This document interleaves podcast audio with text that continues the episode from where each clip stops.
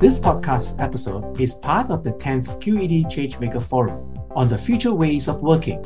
For this series, we chat with industry leaders and individuals who will share their personal perspectives on how the key drivers of change, people's, ideas, and technology will impact our future workforce, workplace, and workday.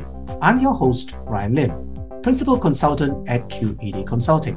Our guest today is the Chairman of Families for Life Council, he heads the 13 member council comprising representatives from different sectors, backgrounds, races, and ages to promote family as a building block of Singapore's society. Once a recipient of the Public Administration Silver Medal for his significant contributions to the military, he now volunteers on the Advisory Council on Community Relations in Defense to strengthen and recognize family support for national service. This experienced leader also serves as a board member for the National University Health System, also known as NUHS, and is also the chairman of the National Maritime Safety at Sea Council. Let's welcome Ishak Ismail to the QED Changemakers podcast.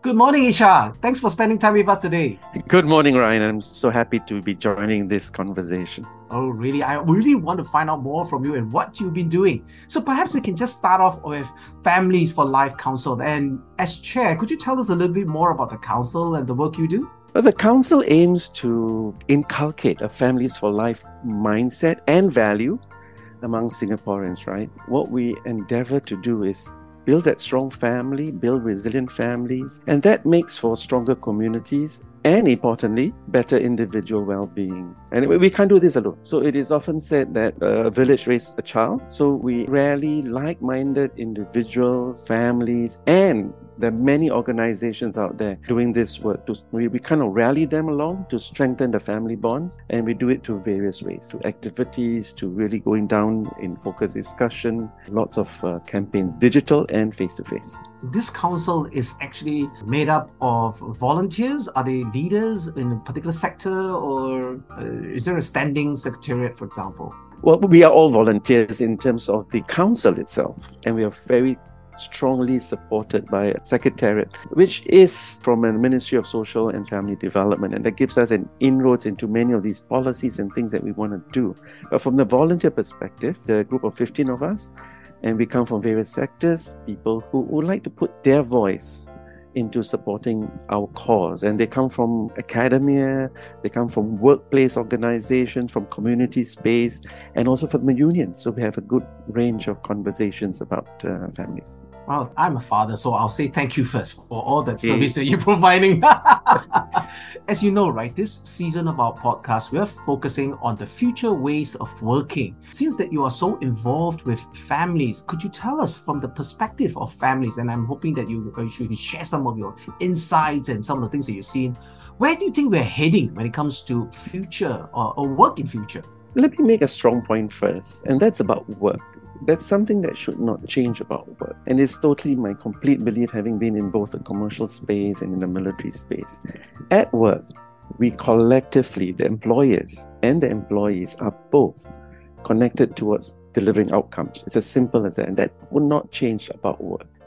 So, hmm. where we are heading forward in the future is an opportunity towards still doing what I said earlier about individuals impacting the organization that they work for, and the opportunity for the organization recognizing that me at work, the employee, as an individual, and recognizing that. And what I mean by that is an employee can do much better for you, for your organization, by the organization recognizing that I have a life and my family matter to me too. Bringing about in your workspace that whole individual amongst your workspace uh, and the individual engaging in the social space of work and delivering outcomes. Right. Your workforce is not just automatons, they have families too. And in fact, we have to be more empathetic as a result. So then we can be more productive and socially, not just work wise, right? Involved in what we do. Is, is that what you're saying? Absolutely. I mean, recognize that with me uh, is a whole person, and I experience working for a Swedish company. Their culture brings me as an individual, and I contribute a lot more knowing they care for me and not just the work I give them. And that just drives me in a different way. Wow. I'm going to ask you who it is later on. Right?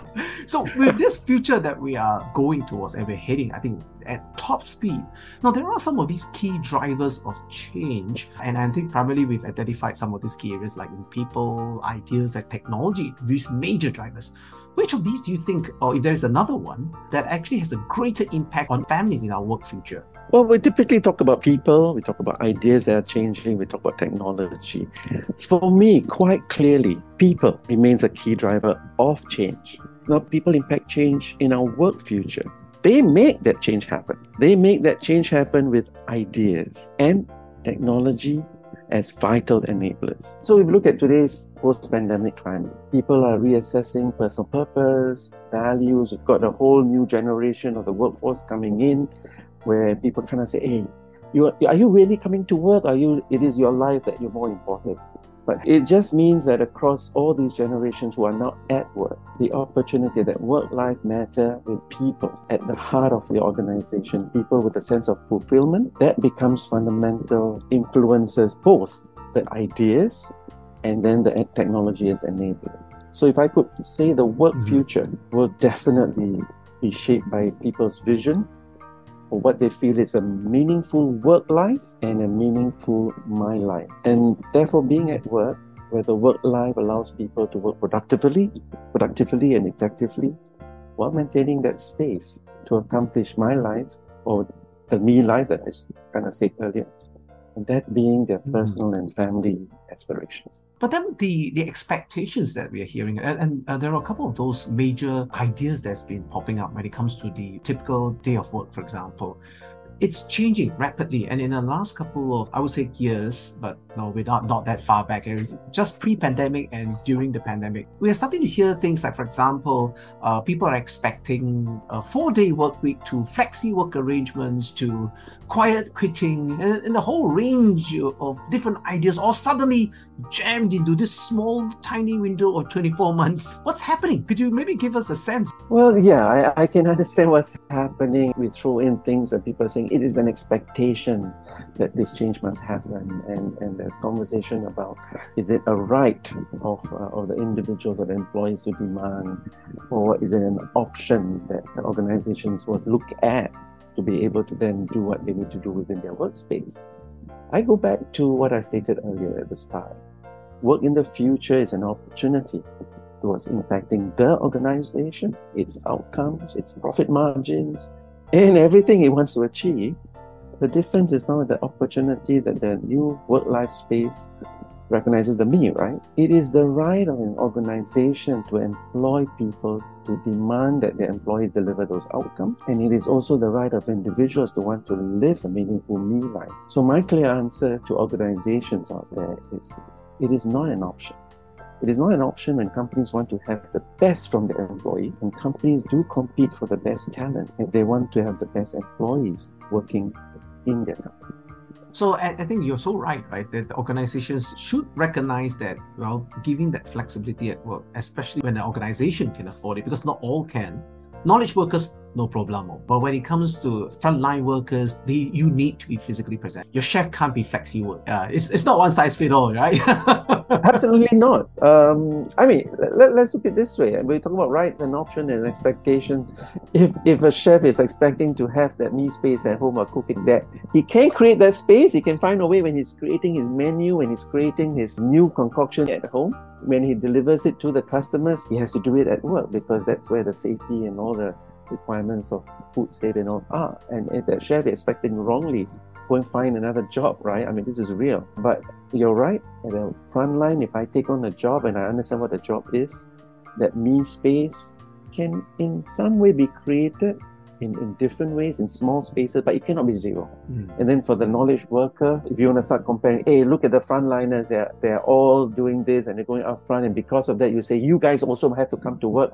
I think that's that option I like to close that door. Work yeah. with the people you have. Understand why they, they chose that work.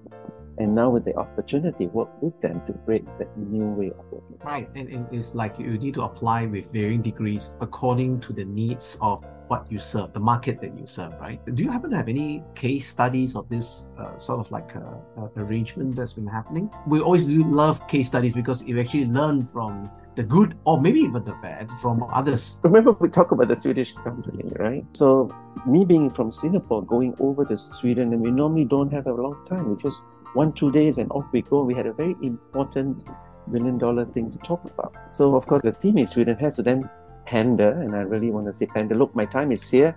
Let's do lots of discussion. And the culture there is so interesting. Yes, I am important. I came from Singapore. It's a billion dollar work on their hand.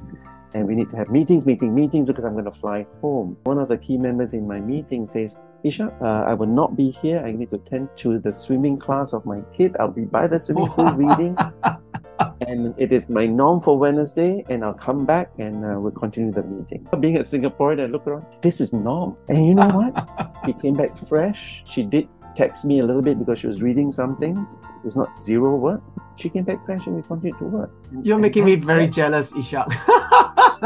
you want to be jealous? If you have a new kid in Sweden, you have a one year paternity leave. What I'm saying is an extreme. A four day work week is being discussed, informal mm. time off. And, and that work, informal time off, I've got company that just said to its employees, right? If you need two hours, just two hours, any two hours within the workday, I don't even ask you what you want to do with it. Just tell your immediate boss. And they don't hmm. ask whether you want to pick up something, you want to attend to your family, or you want to address something. No, just go. So informal time off is being discussed. People talking about stopping email service after 6 p.m. I think that's a bit radical because some people yeah. do. I mean, I'm an empty nester, right? I like my space between 10 to 12 for me at night. And recently, in the findings released by the Institute of Policy Studies, on the attitudes towards work and workplace arrangements. This is coming out amidst of COVID-19. We are very clear that the majority indicated that flexible work arrangements ought to be the new norm. If I may ask you a, a little bit, and I think uh, I'm going to put you in a bit of a spot. You've probably heard of this thing called quiet quitting, right? Do you think that this quiet quitting is also because that organizations don't offer that kind of flexibility as a result? It's a little bit like a, I want to spend time with my family. After six is my time and it's like a bit of an internal tension and protest between employers and employees. What do you think about that? If you have quiet quitting amongst your team, it is not just the organization, no matter what the organization does, how good policies it have or not, it is communication. And therefore, if you you can just reach out, you know, you talk about customization. Do I know who I have? What are their challenges? And their challenges is not lifetime. It could be just a moment of a week that is happening and that communication between a leader and the person I lead actually can do a long way and not just policies. What would you say about the current tensions? I mean, employees and employees always have some form of tension, right? Is, is it healthy levels right now as we emerge out of the pandemic?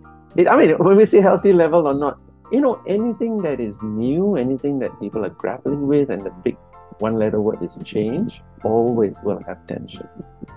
It will always have new expectations and new demands and people are saying why am are you doing not what the other companies do?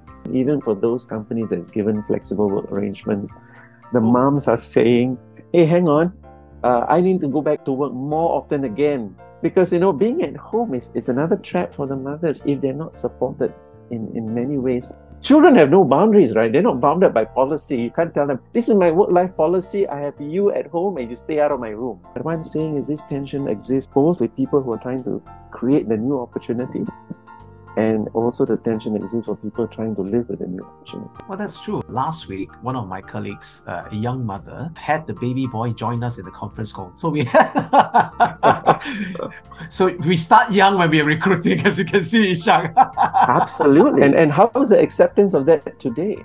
I, I think more people are receptive, but I would still say that there are some folks which are reasonably uncomfortable. Uh, because mm. I think the boundaries of professional and work life, although we know everyone is, is actually very blurred these days, but some people are still getting used to it. I would say all have. It, it goes back to the, the belief. I am doing my best for you, and with these flexible work arrangements, ultimately, I might have work arrangements at home. I mean, space arrangements at home that I can't find a space that is just me myself. Uh, but there'll be moments where kids are around. So this this environment of I will give the best for you. There'll be some new inverted comma disruption for a minute, 30 seconds, two minutes, whatever that is in our conversation. I think we can just right above it. Everybody is trying their best, and I respect you fully for who you are. Well, that's also very true, right? Because I think that in order to be able to even put that into practice, uh, there needs to be a very high level of trust within the organization. And I think this is where it shows. Have you built trust with your employees, amongst your colleagues and your supervisors? If the trust exists, I think the transition is quite smooth. But whereas if all throughout there is a low level of trust, that transition is extremely bumpy. I'm not sure if you agree with that. If that trust doesn't exist, it was already extremely bumpy even without any FWA. It still goes back to how we work with our people and our demands of our people don't change. As I say, I, I would never say as a leader, and I would never advise any leader to, to kind of pander to the employee and say, you know what, I understand that you now have to do A, B, C, D, E and speak like that. Sorry. I would say, you know what, let's work this out. Uh, let me know where you can, uh, what arrangements you're going to make because this thing's coming up is so important. And tell me how you're going to work around it. For organizations to be able to respond better to these expectations, uh, so that you have an effective workforce. I'm assuming you, you just mentioned, right? You need to be more collaborative with your teams and your colleagues. Uh, is there anything else that you would advise to be able to make good use of the expectations so that both sides win? It's people. Bring them to your forefront in your in your mindset, in your thinking, and when you now see people, don't think of them as employees trying to do just for yourself. It is my profit, my people, my profit. No, it's my people who they are they will deliver the profit. Right. And that conversation mm-hmm. that I, I would bring on, if you have your best of talents, bring about the best of conversations with them and create a good work day with them. If I may, I would like to change gears to put something a little bit more higher in high resolution as well. So I think one major uh, area of impact with what the future ways of working is is actually the workplace. And there is right now a window of opportunity for a redesign of what we think of the workplace should be. I think uh, there's the original workplace, which I think is currently undergoing through several iterations, pilots, and whatnot. Our cafes out there are also potential workplaces, which we have. Uh, every restaurants and cafes are also potential workplaces. Our homes are also new potential workplaces, if, if you will, right? From a family's perspective, where do you think we should land when it comes to the redesign. And I'm not I'm asking you for a wish list, right? Because you represent a lot of families. When it comes to the redesign, so that we have a more family-friendly environment for the workplace. What do you think? It is due for redesign and the redesign to be a more family-friendly workspaces and and that's why that workday concept does already do it. I mean it does it already. But let, let's talk about what else, right? We've talked about the hardware. You need to redesign definitely from the hardware, your infrastructural improvements, having facilities in the office that caters perhaps to even children coming to work for a while. And ah. the conduciveness in rooms. These are the basics, the standard basics. And that's one level, the hardware. And of course, the technology in support of them being able to have a work day that is not physically at work. That's hardware. And then you have the hardware, mentioning about the embracing that family friendly workspace policy the embracing of that this so-called distraction we used to call of a child running at the back or even sitting on the side. And that hardware then allows for a very supportive environment for parents to have a healthy work-life balance. And I want to quote, I had a meeting with a friend in a coffee shop. And this friend of mine who I'm meeting brought Ethan. Ethan was his son, nine-year-old son. And I looked at Ethan and I said, then of course he looked at me and says, well, I had to pick up Ethan and I, I'm the one now looking after him. I'll just have him sit with us. I said, fine. And of course, uh, Ethan was quietly with his device. Is that distracting? We had a great conversation. Of course, time to time, I'll pause and I just ask Ethan a couple of questions of engaging him because how can I not acknowledge a human being on, on my right there, right? Yes. But yes. it wasn't, even if I stop for a while and ask Ethan a couple of questions, what is he doing? And I watch his digital screen, is that distracting? If our awareness and acceptance to say, hey, why you bring Ethan? Uh? Or even pull this out, guys, don't bring Ethan again. Uh, it's very distracting. But it wasn't. So so we need to move in the hardware, the, all the things we need to do, and in the hardware, in acceptance. Well, I think we've got a lot of focus on young mothers or mothers with young children. But what about caregiving? I mean, I understand that caregiving is actually a lot wider than just young children. We've got elderlies as well. Do you think the future of work should also extend into being able to care for the elderly while we work so that we are at ease and we will give our all uh, when it comes to our normal work day? Absolutely. I think never in the word family includes only young children, right? Those in the, the older workforce, so to speak, do have challenges for the, the elderly amongst the midst of it. Yep. So I would just take it mm. as family understand where their life milestones are. And the sandwich generation still has both. They have the kids to look after and the elderly. Be mindful of the people within them.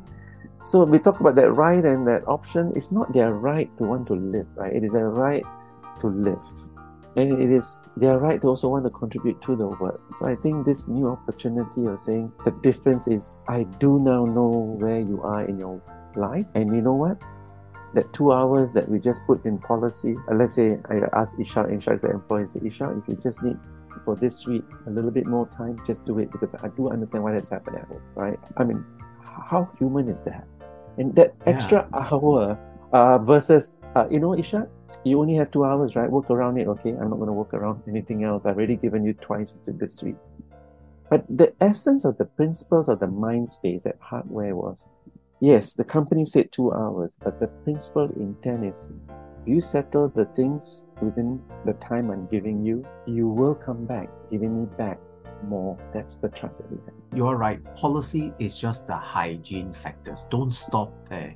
You can do a lot more being just being more human. I love talking to you, Ishak, because you're so hopeful. Thank you so much for all the wonderful work that you've done for families, uh, especially in general.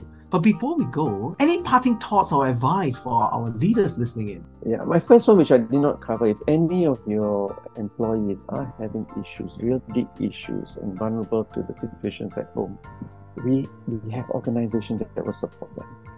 Um, so you, you go to MSF website, you go to Families for Life website, if you're in trouble, if your people are in trouble, do do that. So that's not a demand, but just to know that there's enough out there to support you. But coming back to the wish list, right? Or, or the things I, my parting words is it's always if I'm at work, I want to impact my work with the people I work with. And it's not about the workspace, it's about my work day doing that. And I will be a, a, a richer, a more full employee if that respect is just giving me, as we said, humanly to understand where I am. I will give my best and I will, I will, I might still leave according to my life cycle, but I will stay as long as I can. That is what I've seen. That's what I've experienced uh, being in the company I talked about. That's what I've seen in my friends who are who are trying their best to evolve and making changes, not because it is fashionable, not because they want to look good as a company, but really because it matters for their work and it matters for the people who work for. Why, thank you so much, Ishak, for being on our podcast for the 10th QED Change Maker Forum. Really appreciate you sharing your experience and perspective. And thank you so much for all the work you have done on behalf of all the families. Thank you. Most importantly, thank you, listeners, for tuning in to our podcast. Do remember to subscribe to our channel and be updated on our latest episodes. I'm your host, Ryan Lim, and I look forward to having you in our next episode.